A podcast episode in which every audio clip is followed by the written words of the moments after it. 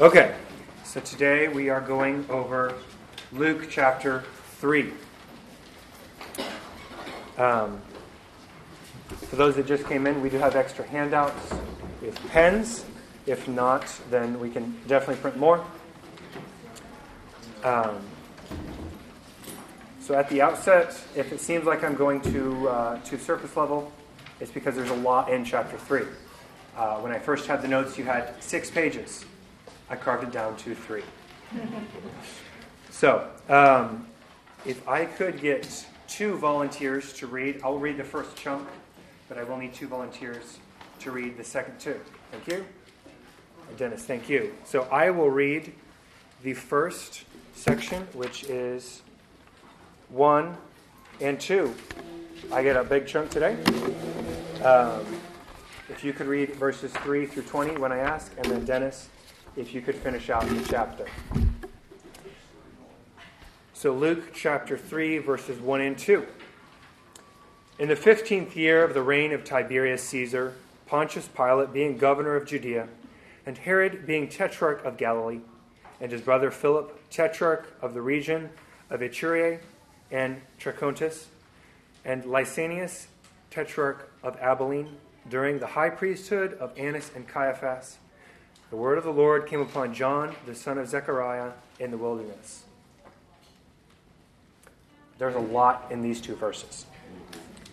So, first, right at the outset, we're told that Tiberius Caesar was uh, the Caesar, was Roman emperor. He is uh, after Caesar Augustus, so it's a different one than when Jesus was born. Not unusual. The next thing we're told is that Pilate is governor of Judea. This is interesting. This is odd. And I'll touch on that in just a moment because typically the Romans did not install Romans as governors. They wanted a, a local, an ethnic person to, to govern the area. Pilate was neither, he was a Roman. So at this point in time, Israel was broken into four sections. If you flip over your notes to the very back, I put a map there that shows what areas are ruled by whom at the time. So Herod the Great is now dead because Jesus came back, or uh, Joseph brought his family back to Nazareth after Herod the Great died.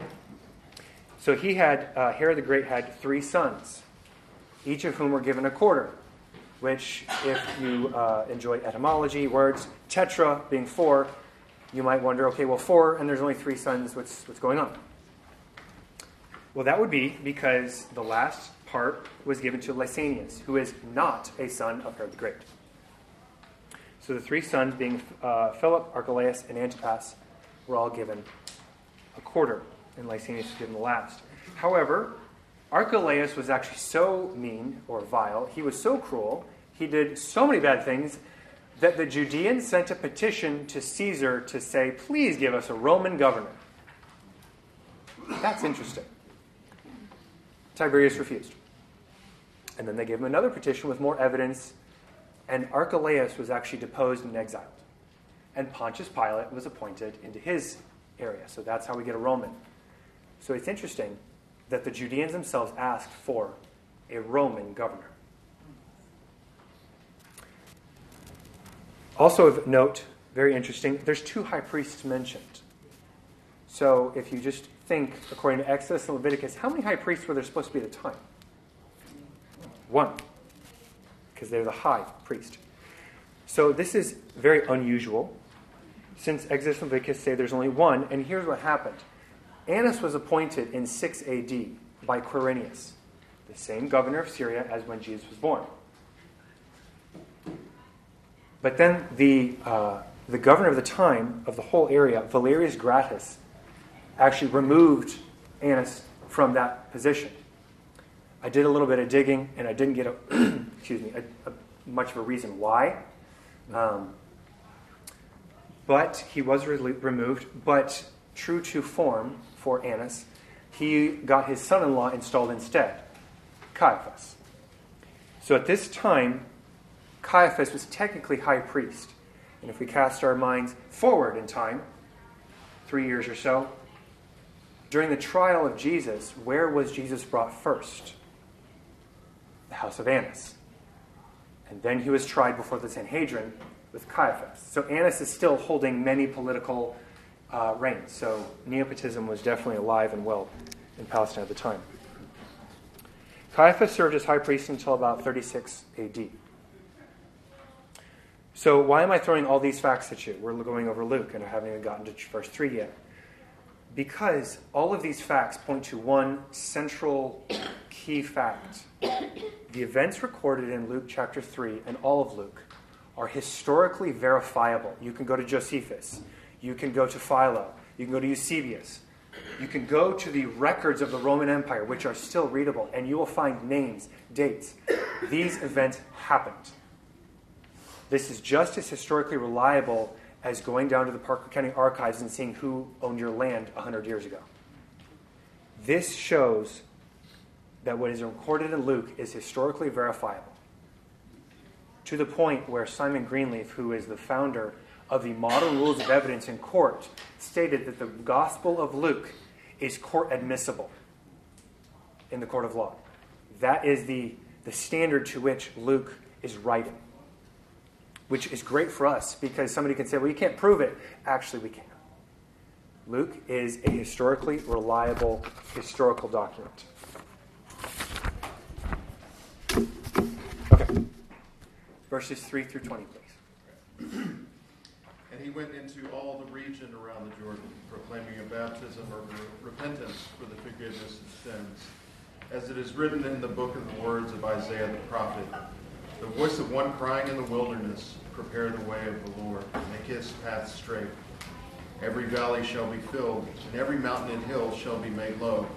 And the crooked shall become straight, and the rough places shall become level ways.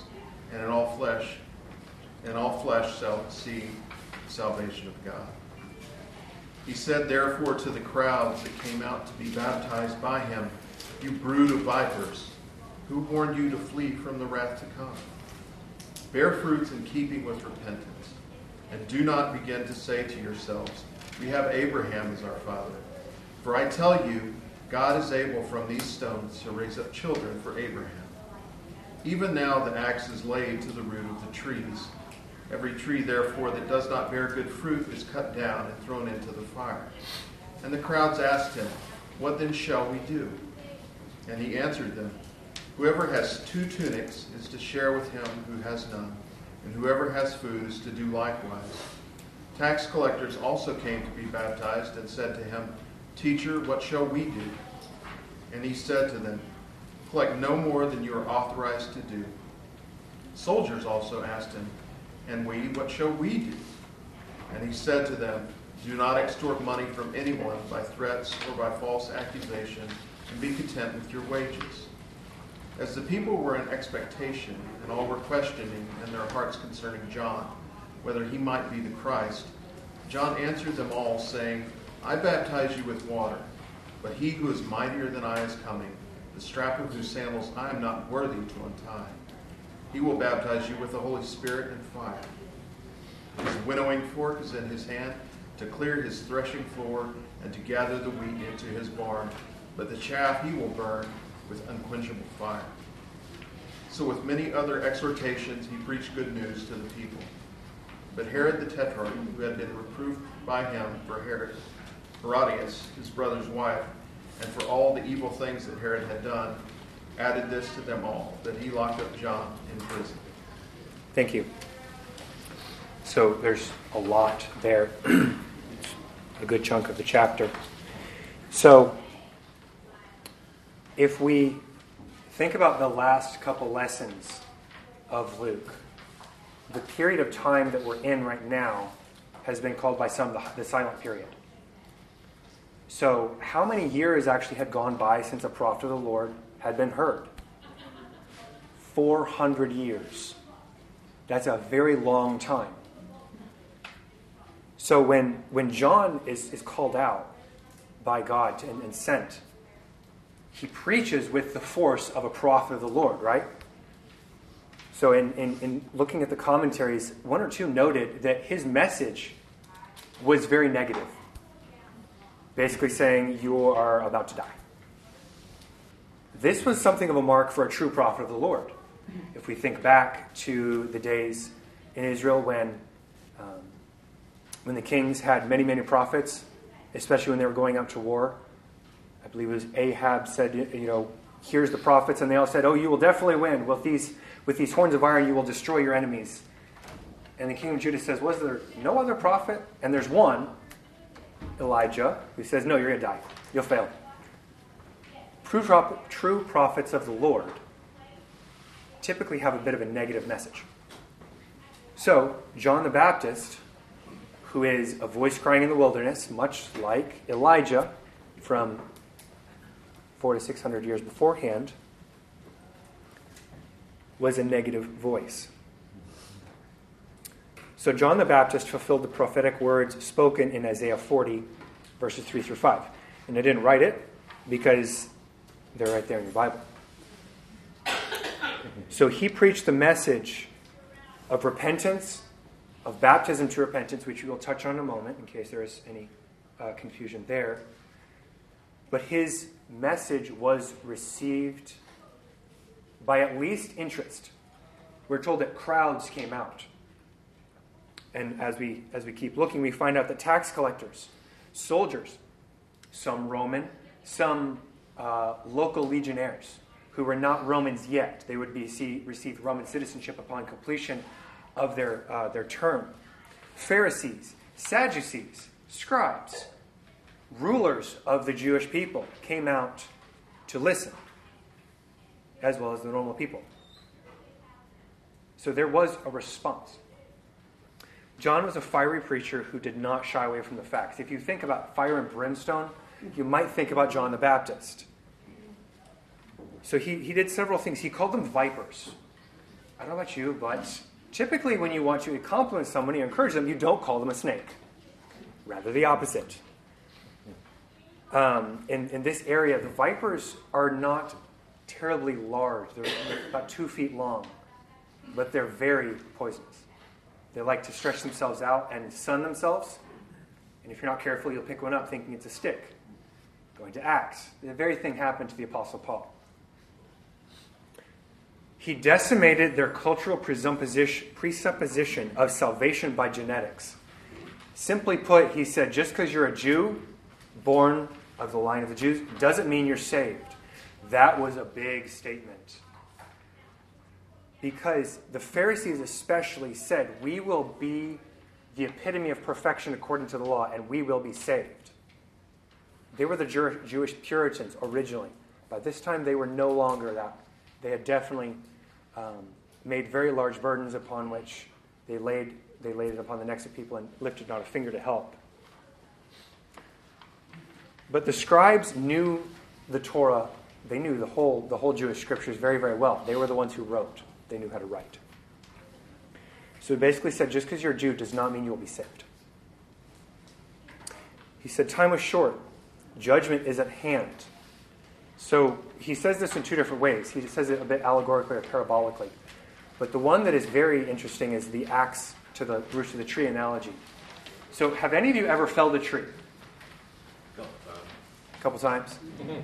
at what stage do you get the axe out and start chopping away at the roots? At the beginning, in the middle, or at the end, generally? At the very end. The axe has already laid at the roots. The tree is felled, it's been limbed, it's been bucked, it's probably already cut up into sections. You're about to throw it in the fire. You're just coming back for the last of it. That is the stage that John the Baptist is talking about. It's not the day of the Lord is approaching, it is right now coming very, very soon. Watch out. Repent.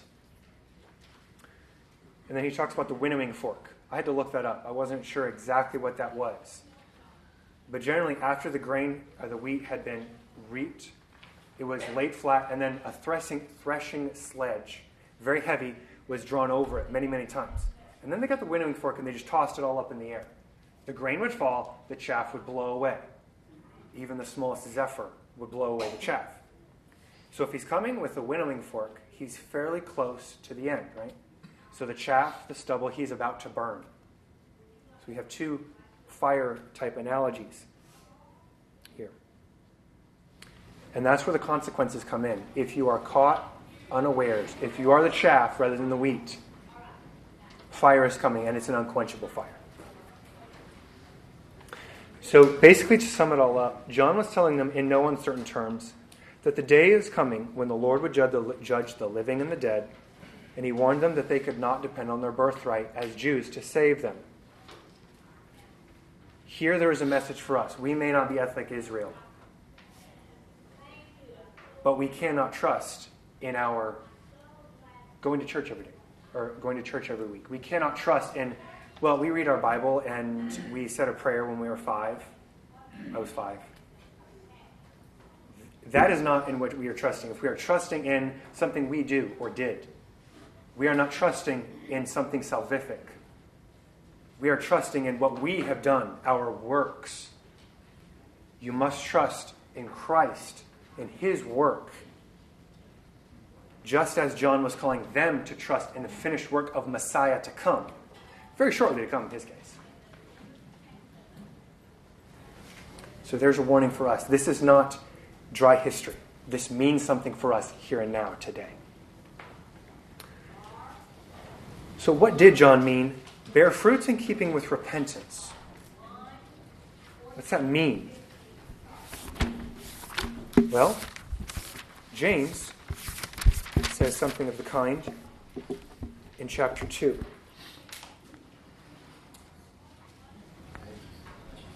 That's one. Okay, I scared myself for a second.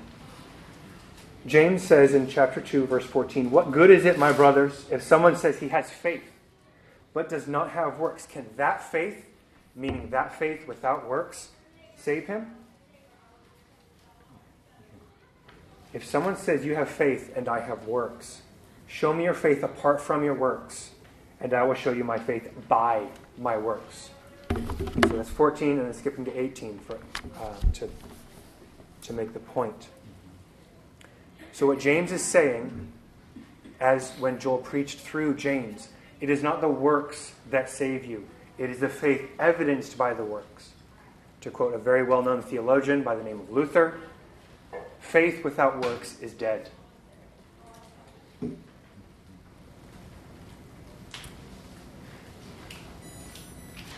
So, why did John say, bear fruits in keeping with your repentance? Well, as I had said, scribes, Pharisees, and Sadducees had come to the Jordan. They were known very well for their works. They wore the phylacteries day, every day, maybe even at night. They kept every single statute, all 613 commandments, plus the ones that they had created for themselves in the intertestamental period. They did not go more than 100 paces from home on the Sabbath. They did not do anything on the Sabbath except that which was necessary. But they're the ones that, G- that John is calling vipers. So, what, what would this mean? Their works were based in what? Their own self righteousness. I will do these things and I will be saved. John is saying your works must be grounded in something else. They came to get fire insurance. They came just in case they were wrong. Well, I'm going to get this baptism, and it's just it's just getting in the water. Which in a moment we'll find out just what a big deal that was. It's just you know getting dunked, and then I'm good, right? No, not at all. They wanted to be sure, so they came to hear the message. I mean, this was a prophet of the Lord. It would seem they hadn't heard one in 400 years. Their profession was not one of faith, but one of doubt. Doubt in the promises. Because if they truly believed the promises of God, had faith in the promises that God would keep, they would not have come here. So this evidence is they had doubt. John was essentially calling their bluff and saying, Prove your profession by your actions. And then he preempted their argument by stripping them of their self importance as children of Abraham. He said, if God needed sons of Abraham, he could raise them from the stones on the ground. John had been in the wilderness. He was very familiar with stones, rocks, boulders, gravel, sand, all the myriad kinds.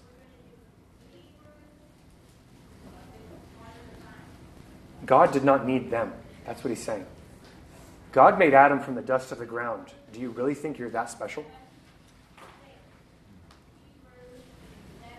So, having heard John lay out the law, so to speak, the crowd responded with a question. The very same question that was asked after the sermon in Acts by Peter. Not Peter asked the question, Peter gave the sermon, and the people asked, What then shall we do? John's answer was basically love your neighbor. If you have two cloaks, give someone who needs who needs one. If somebody's hungry, give them food. So you may be wondering, so is John saying follow the great commandment and that's what's going to earn your salvation? You know, you do you do the, the right works, not the wrong works, and that's when, when you're good? No, not at all. What he is saying is the fruits bearing with repentance are loving your neighbor. Just like Jesus said, the second greatest commandment is love your neighbor as yourself. But what was the first? The primary commandment. With all your heart, with all your soul, with all your mind, strength. Yeah. So tax collectors came to him and said, What, what, do, we, what do we do then? So Matthew was a tax collector, but he hadn't been called yet. So who were these tax collectors? They were Jews who had volunteered to help the Romans. Not a popular job. Many of them were really they were swindlers. Because Rome was constantly changing their tax rates. They would tell the tax collectors, okay, this period of time, this is how much you need to give us per person. So people actually had to trust the tax collector to tell them how much they had to pay. So the tax collector could easily say, well, you need to give me two denarii over what was actually it, and I just keep the two denarii. And many of them did that, which is why they were so hated. But really, could the people of Israel afford not to trust the tax collectors? No. Because if you don't pay the taxes and they weren't actually telling a lie, then you're the one that's hauled away. And your family's left destitute. So, they generally just paid up. John is telling them, do not extort money, extort money, but give, but take the lawful tax only. Only charge what Rome says you have to charge. You may ask, well, then how do they make a living? They get a commission based on how much they get. So they collect the proper amount, they get a percentage of that amount for the Rome pay. So all they have to do is get the exact amount of denarii for their, their district, and they live, they get a, a wage based on that. They don't have to get anything from the people. But many did, because greed. Love of money is the root of all evil. Soldiers came and were asked what they were supposed to do. So these soldiers were likely locals. Rome did not usually send legionnaires from Italy to their vast empire. They recruited. One of the major benefits of being a legionnaire was you get Roman citizenship after you're done, as well as having one of the finest military educations known at the time. So they were told to be content with their pay, which was very good for the day. It was a very good wage, and to protect the innocent and not intimidate the helpless. These legionnaires were also something of a police force. So, to put it in, in, in terms of we, we understand, those police officers who roam around Weatherford and Parker County, they may look very auspicious and um, intimidating to some. Many police departments have days where little children are, are told to go talk to the police to say these are helpful people. Because I don't know about you, but if you have a six-four gentleman in body armor with I don't know how much stuff on their belt, they might be a little intimidating. These soldiers were very much the same. And many would actually use their status as police force to intimidate the populace, to get things. There were actually some that basically were uh, mob bosses. You pay me so much every period of time, and we won't raid you. Pay protection money. John is telling him, don't do that. You're paid well. Be content with your wage. Do your job. Wield the sword against the evildoer, not the righteous, or not the, um, the innocent. Ordinary people were told to basically treat others as image bearers of God, sharing with those in need. That would make sense. John was so forceful in his preaching, it was such a big deal that he came that a lot of people said, Are you the Messiah? They had been waiting for centuries for a Messiah to come. John point blank says, I'm not him. The one coming after me is mightier. I use water, he will baptize you with fire and with the Holy Spirit. He is so high and mighty, not putting the two together as a, as a uh, derogatory word, but he is so above me that I can't even unloose his sandal. So that was a big, big statement because the Jewish rabbis that had a following, there was a saying rabbis have disciples to do every function of a slave except untie their sandal. Even that was so low that a disciple couldn't do it. And John is saying, I am so unworthy, I can't even do that. So, understand the, the caste system of the Hindus, he's saying, I'm below the untouchables. I'm nothing. That's a big deal.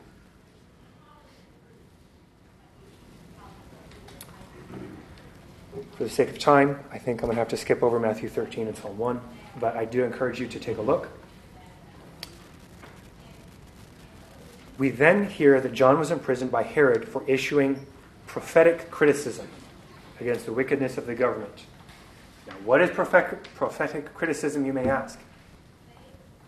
That is the function of the prophet, and some would argue the church today, to call the state to be the state not call the state to be the church, not call the church to be the state, to call the state to be the state.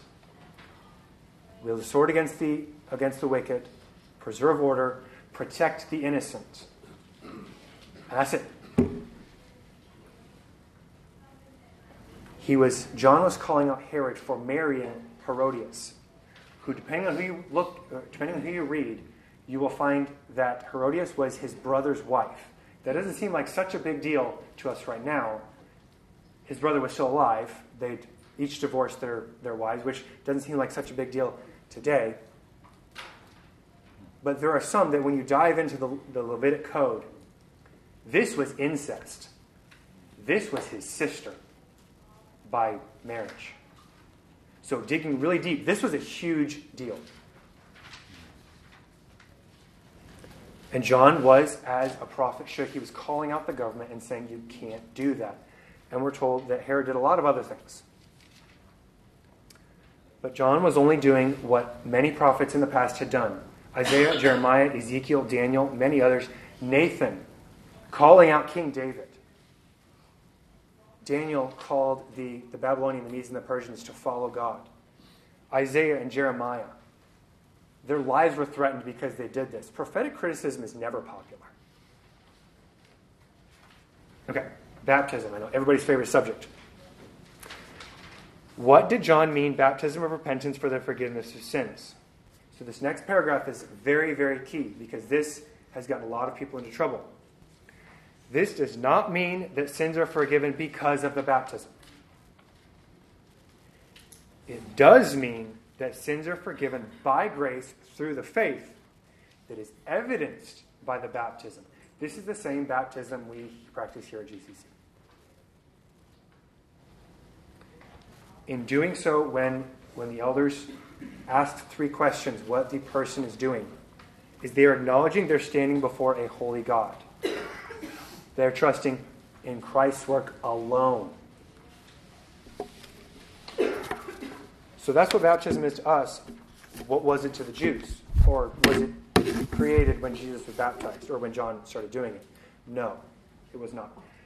Baptism for the Jews was a big deal because Jews didn't get baptized, Gentiles did. A Gentile proselyte who wanted to become a Jew had to do three things make a public profession, makes sense, get circumcised if they're male, makes sense, and be baptized because they, the Gentile, were ritually unclean. They had to take a bath, in essence.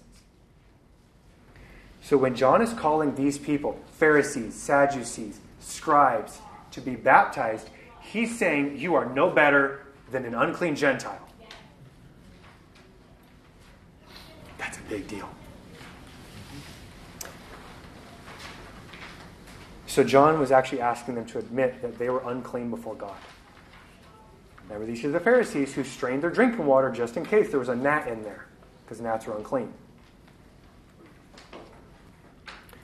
So then, you may be wondering, why was Jesus baptized? Cover that in just one moment. Dennis, please. Now, when all the people were baptized, and when Jesus also had been baptized and was praying, the heavens were opened up, the Holy Spirit descended on him like in bodily form like a dove, and a voice came from heaven, You are my beloved Son, with whom I am well pleased. Continue on, brother. Please.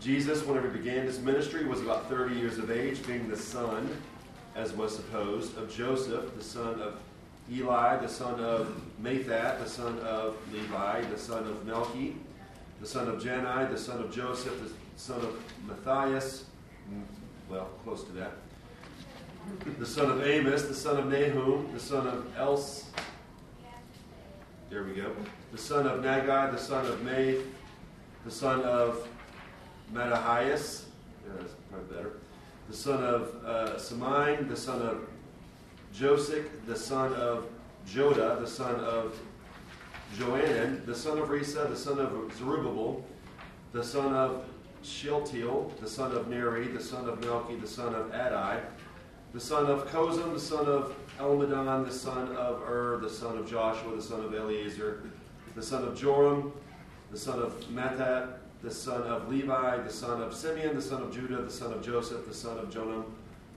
the son of Eliakim, the son of Meli, the son of Menna, the son of, there's that word again, Matat, the son of Nathan, the son of David. There we go, that's a good one.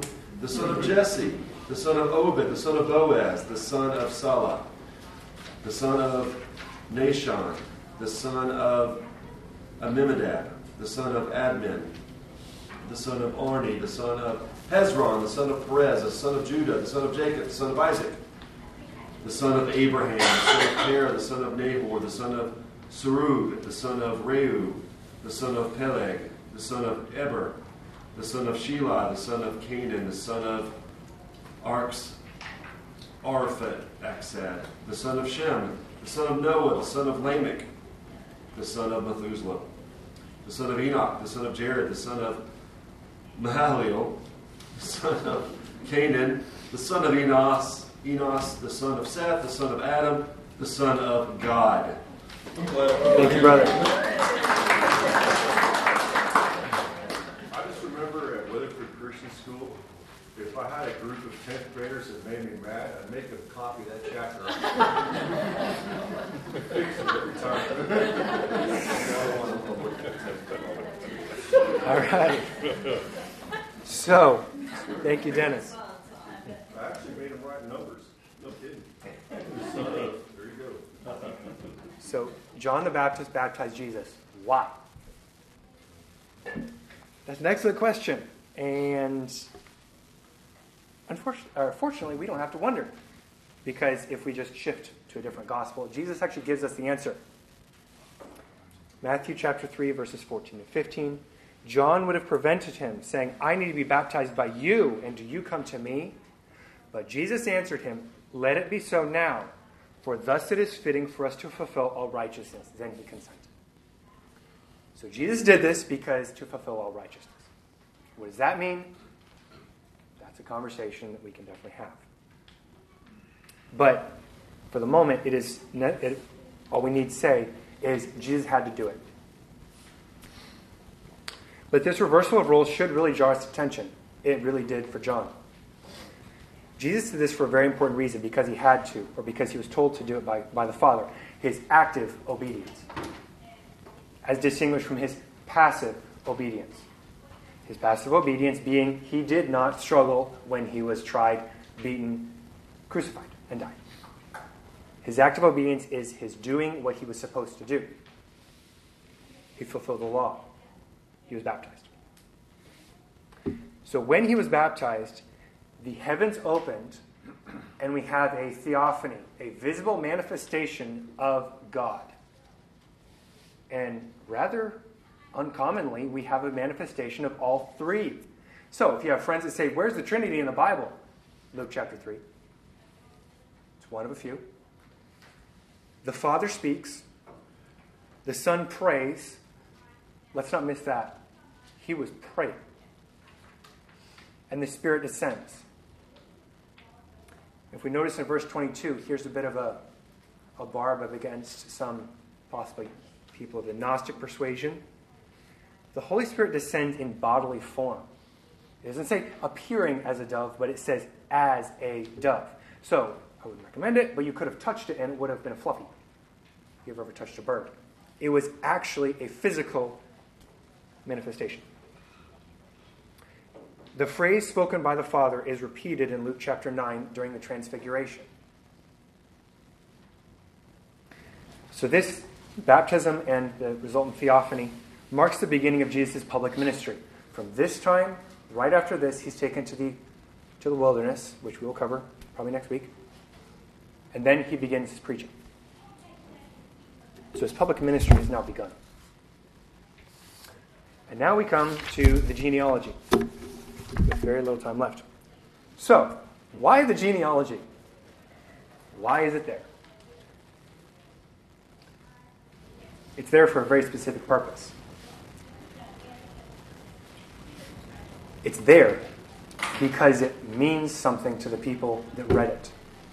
So in a moment, I'll read a, a, bit of an anecdote about why genealogies are important because maybe some of you, some of you really like genealogies. I'm not terribly interested about my genealogy. It doesn't make much of a difference to me. But it did to the Jews. And here we must also say, if you are comparing Matthew, because that has a genealogy too, and Luke, why are they different? They're pretty much the same up to about David. And then they start being different. Why? You go to Joseph, one generation back, and it's actually got two different fathers. Why? Is there error in the Bible? No. It's different because this is a different genealogy. Legally speaking, how many parents did Jesus have? Two. Matthew is the genealogy of Joseph, showing that Jesus, by birthright, was of the line of Judah, directly descended from David. He could be, and indeed is, the prophesied son of David who would rule on the throne forever. Matthew wrote to Jews. Luke did not. Luke wrote to a Gentile audience. So, why is it important? Well, because he wrote to the Gentiles, and you can get into why, why are there four Gospels for a different reason. Happy to talk about it, just not right now. We don't have time. But this genealogy in, in Luke chapter 3 is the genealogy of Mary. We are very, we're pretty sure. Does it explicitly state that? No. Can you dig up people who say, well, if you go to the Talmud in, uh, the, the commentary, Haggadah, is there a reference? I don't know. I'm not good enough in the Hebrew yet. Some people say yes, some people say no. But what we do know is the Bible is inerrant, is inspired. We also know that if you go into the Greek, I said I do some Greek, just now what's on the board. If you go into the Greek, every single name except Joseph has a definitive pronoun what we'd say is the. So in the Hebrew, it actually says Joseph of the Helaine, of the Mathat. There is no the Joseph. There's a, there's a word missing.